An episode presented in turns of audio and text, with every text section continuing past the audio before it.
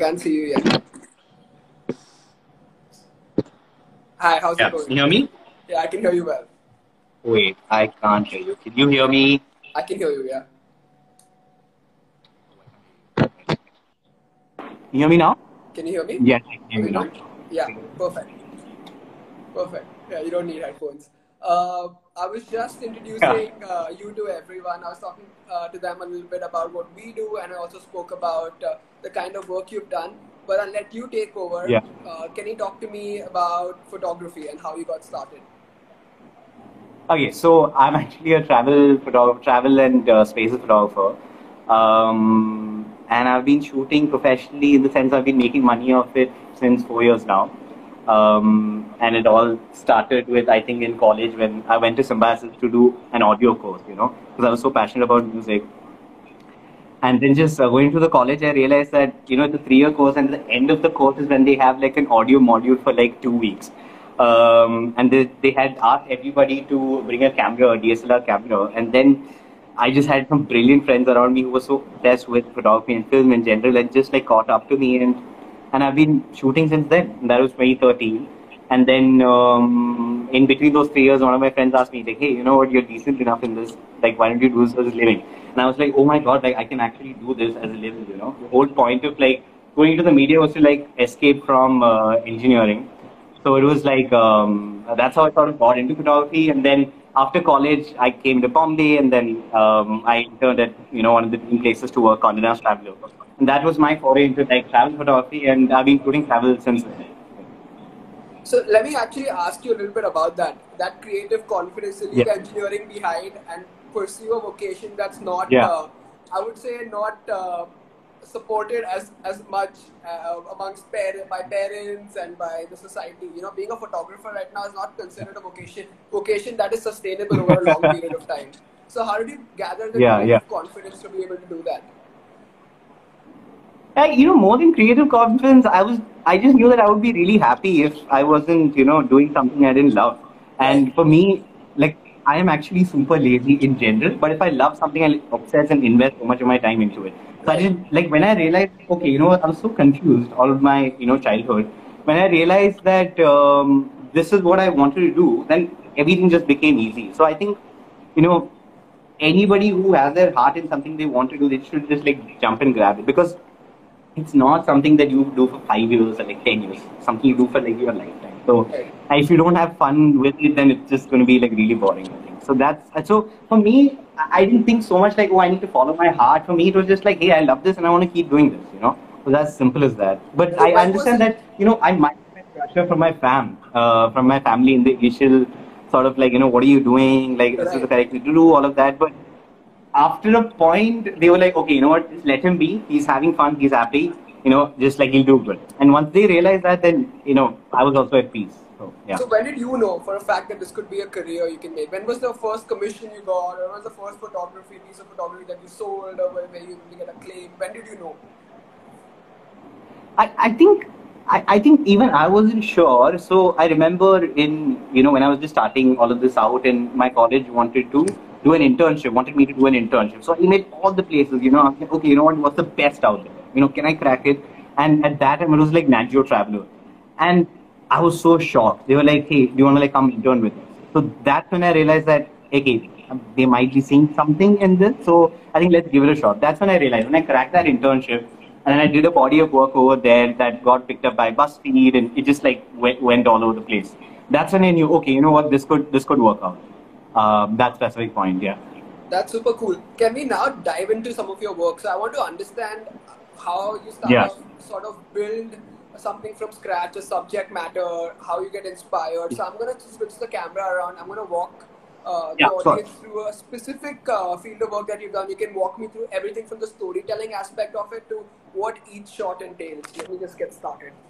Yeah, sure, sure. Yeah, uh, let's start with the foraging one. I think, yeah, Yeah. yeah exactly. Right. So Okay, uh, do you want to show the whole thing first, and then we'll quickly, Sure. like, quickly breeze through the whole thing so I can tell you what this is. Yeah. So this is actually a trip I took uh, in Ladakh recently with one of the chefs from this uh, restaurant called Masque. The whole concept is like farm to table. So um, just breeze the whole thing quickly, you know, like quickly. so that like people get an idea of what this is, and we can start with like singular imagery. So that's the entire shoot. Essentially, what it is is um, like I went with Pratik and the team to uh, Ladakh, and then the ingredients that we picked over there, we took it back to the restaurant, uh, and you know did it for their anniversary menu. So it was like it was one of the best like like it was such an amazing experience to do this uh, with the entire team and to actually, you know, like I've heard so much about like farm to table, but to see a team like going from Masque to like the borders of like India and Pakistan uh, and to like forage these ingredients and bring it back and doing some crazy things with it. It was, it was, it was like one of the best shoots I've ever had, you know, like creatively, uh, just for the soul, everything. It was just like beautiful. So uh, I think yeah, I think that was the lavender that we picked up from the place you keep uh, keep scrolling. So to build the idea, also like okay, why are we there for? You know, like it's a road trip. We, we were going through bikes. Um, keep scrolling. So it is a mix of uh, ingredient shots. It's a mix of like uh, process, mix of portraiture. Um, so to really, yeah, see that that's a process picture. You know, we uh, took all of those uh, ingredients in ice boxes all the way to Delhi and then Bombay, and that's sea buckthorn. So this is like in the wilds. Uh, can you go back?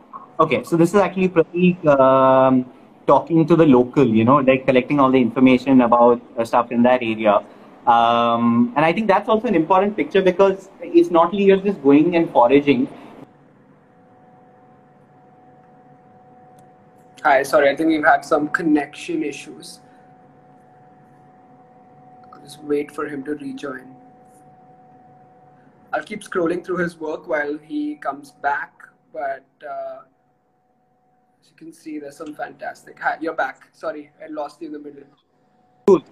Yes, so uh, that's actually um, apricot juice, you know, that was prepared. So Pratik is talking to different, different people, tasting different stuff, and he's essentially like going to the corners of uh, the country and um, just experiencing life and bringing that back onto the uh, restaurant. Yeah, can you just scroll down the whole batch, the whole batch of images? we can look it in a macro view. Yeah. Okay, great. This is, yeah. Okay, down, down, down, down. Yeah. So that's actually, I mean, that is the topography that we, you know, it's two bikes. So Pratik and his team, and to really, you know, when you look at travel specifically, it's um, that's why I love shooting it. No, it's not just landscape. It is um, it's portraits, it's landscape, it's food. It's a combination of all of these things. So that's very important, you know, to uh, somebody seeing uh, the work needs to feel like they're there, and that's essentially my job. If somebody feels like, hey, you know what, I want to book a flight and go there, possibly after all the coronavirus is over. So that's like Pratik talking to people in the market, and um, so it's a mix of all of this, and that's why I specifically love shooting travel rather than being restricted to like one type of work, you know let me actually uh, so, uh, challenge you on that because I, I, I think some of the best work you've done is actually in terms of portraiture and people as well. I'm going to actually switch to your uh, Kushti uh, images. And can you talk me yes, about that yes. as well? Because I think that's uh, something you're passionate about as well. Okay. Yeah. So uh, this is, uh, I think this was done in 2016 before Dangal and everything released. And I was in Pune at that time in college. And this was during the end of the Nat Geo internship.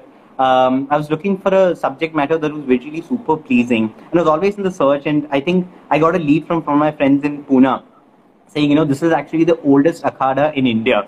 So I remember uh, randomly popping in, and I, at that point, five years back, I didn't even know how to speak Hindi. So I took a friend along, and uh, then like I remember just coming in, this beautiful light streaming. This was around nine o'clock. And I just asked them, you know, hey, you know what? I'm here for this purpose. I'm uh, right now a student, but I'm intending to show this body of work in a magazine. Can I just shoot you guys? Like, I don't, I just want to be a fly on the wall. You know, just shoot this amazing, amazing, like light and the action, all of it. So, um, and that's how this came. I think this was, we shot this for almost like two, three hours, and that's about it.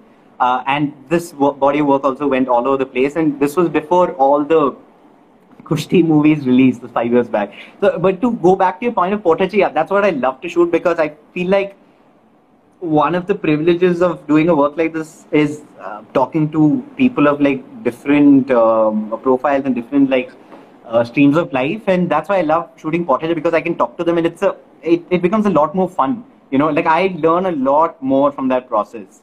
Um, can, and can you know these guys dedicated storytelling as well so i'd love to know uh, because obviously you know this is parts of india that is uh, unexplored by most of us that live in bombay and this kind of gives us exposure like you said of us having been there met these people etc the capturing emotions Yeah. on these people's faces they're going to war basically they're going to get i mean i can't even imagine being in a ring with one of these guys Yeah. So Yeah. you know So at least my website, you know, uh, everything I try to actually storytell, even the sequencing of the images. So if you go to the macro view, go to the macro view actually. And there are multiple ways to like tell a story. But here, if you notice, uh, I don't know if it'll actually come as landscape. No, the other one. later. You know, it's a sequence of like it's a sequence of images of people going to war. You know, it is them prepping in the in in. It's almost like a gladiator film. So first one is uh, him in action. There are two people here. Okay, there are two people, and the second, third image actually is they're prepping themselves with the mud on them, and then they do a, a initial sort of round, and then it gets really like really intense after a point. Okay, this is still they're just still grooving into it, grooving into it, and then it goes intense. This guy like throws the other guy out in the next frame.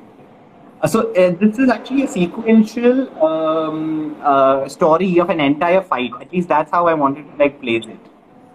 can we talk about this one Oh, this was this actually, you know, it was so interesting at, at some point. Um, it, this is towards the end of the fight, and specifically, I love this image because it seems like it's blood dripping, but it's actually the sweat and the mud. So um, it is actually one of my favorite uh, shots from the entire series, and and I wanted to do something. Uh, go back, go back. Yeah. So um, you know, it's it's actually a blur and out of focus, and I think I wanted to show a little bit of like motion also in the frames. If I were to shoot this entire subject right now, I might just shoot it in blurs because to show that intensity even further.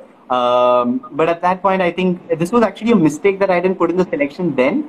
Uh, when I was looking through the folders now, um, I put it back up. But uh, in terms of storytelling, it's actually a sequence, the entire sequence, you know. Yeah, and this is the end, you know, when he is, is going around and making sure the mud is like flat. No, this is fantastic Yeah. because this actually is a great way to show that it's ended and the story is over. And it seems like a cinematic yeah. ending to like to everything. Yeah, I think it's, I think it's also important, like you know, even when you shoot film, to like what is the beginning, middle, and end. You know, even in photography, I think it's important to show the stages. You set the context when when like when I was working at Condé Nast Traveler, the opener was so important. You know, the art director would be like, "Do you have the opener? Do you have the opener?" Like she would stress so much. He he would stress so much about this. Is is either it's a horizontal image that says, "Okay, you know, this is Rajasthan." It'll be a landscape image, or if it's, for example, if it's like a, a temple story, it would have a long shot of the temple and a macro of like flowers or something. So like images together make like brilliant connections, you know. Absolutely, uh, one of my favorites as well. I just saw it like a few minutes ago before with you, and it's already one of my favorites. Let's actually talk a little Yeah. bit about uh, some of uh, your specific works. You're a photographer that's not active on Instagram. That's uh, yeah, that's, something I wanted to address as well. Yeah, he, um, a lot of my friends are actually, uh, you know, posting messages on this, and I get a lot of flack from uh, my friends for not following them on Instagram.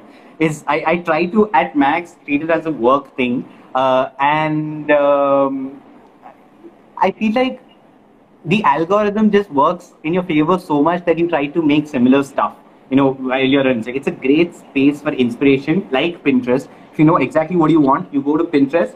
It's beautiful. It'll give you exactly what you want. But somebody like me who's still building their visual style and who's relatively new in this field, for me, I need to be objectively be looking at like other forms of work, and that's one of the reasons why I'm not like only recently have I started posting on Instagram, you know, my own work. Everything is on the website, but I realized that Instagram's a great, it's a beautiful tool, okay? Like it's a beautiful tool, but I just realized that I also like my um, time away from devices. So um, um, it's a beautiful tool, but I use it especially not for engagement, but for like putting my work out there.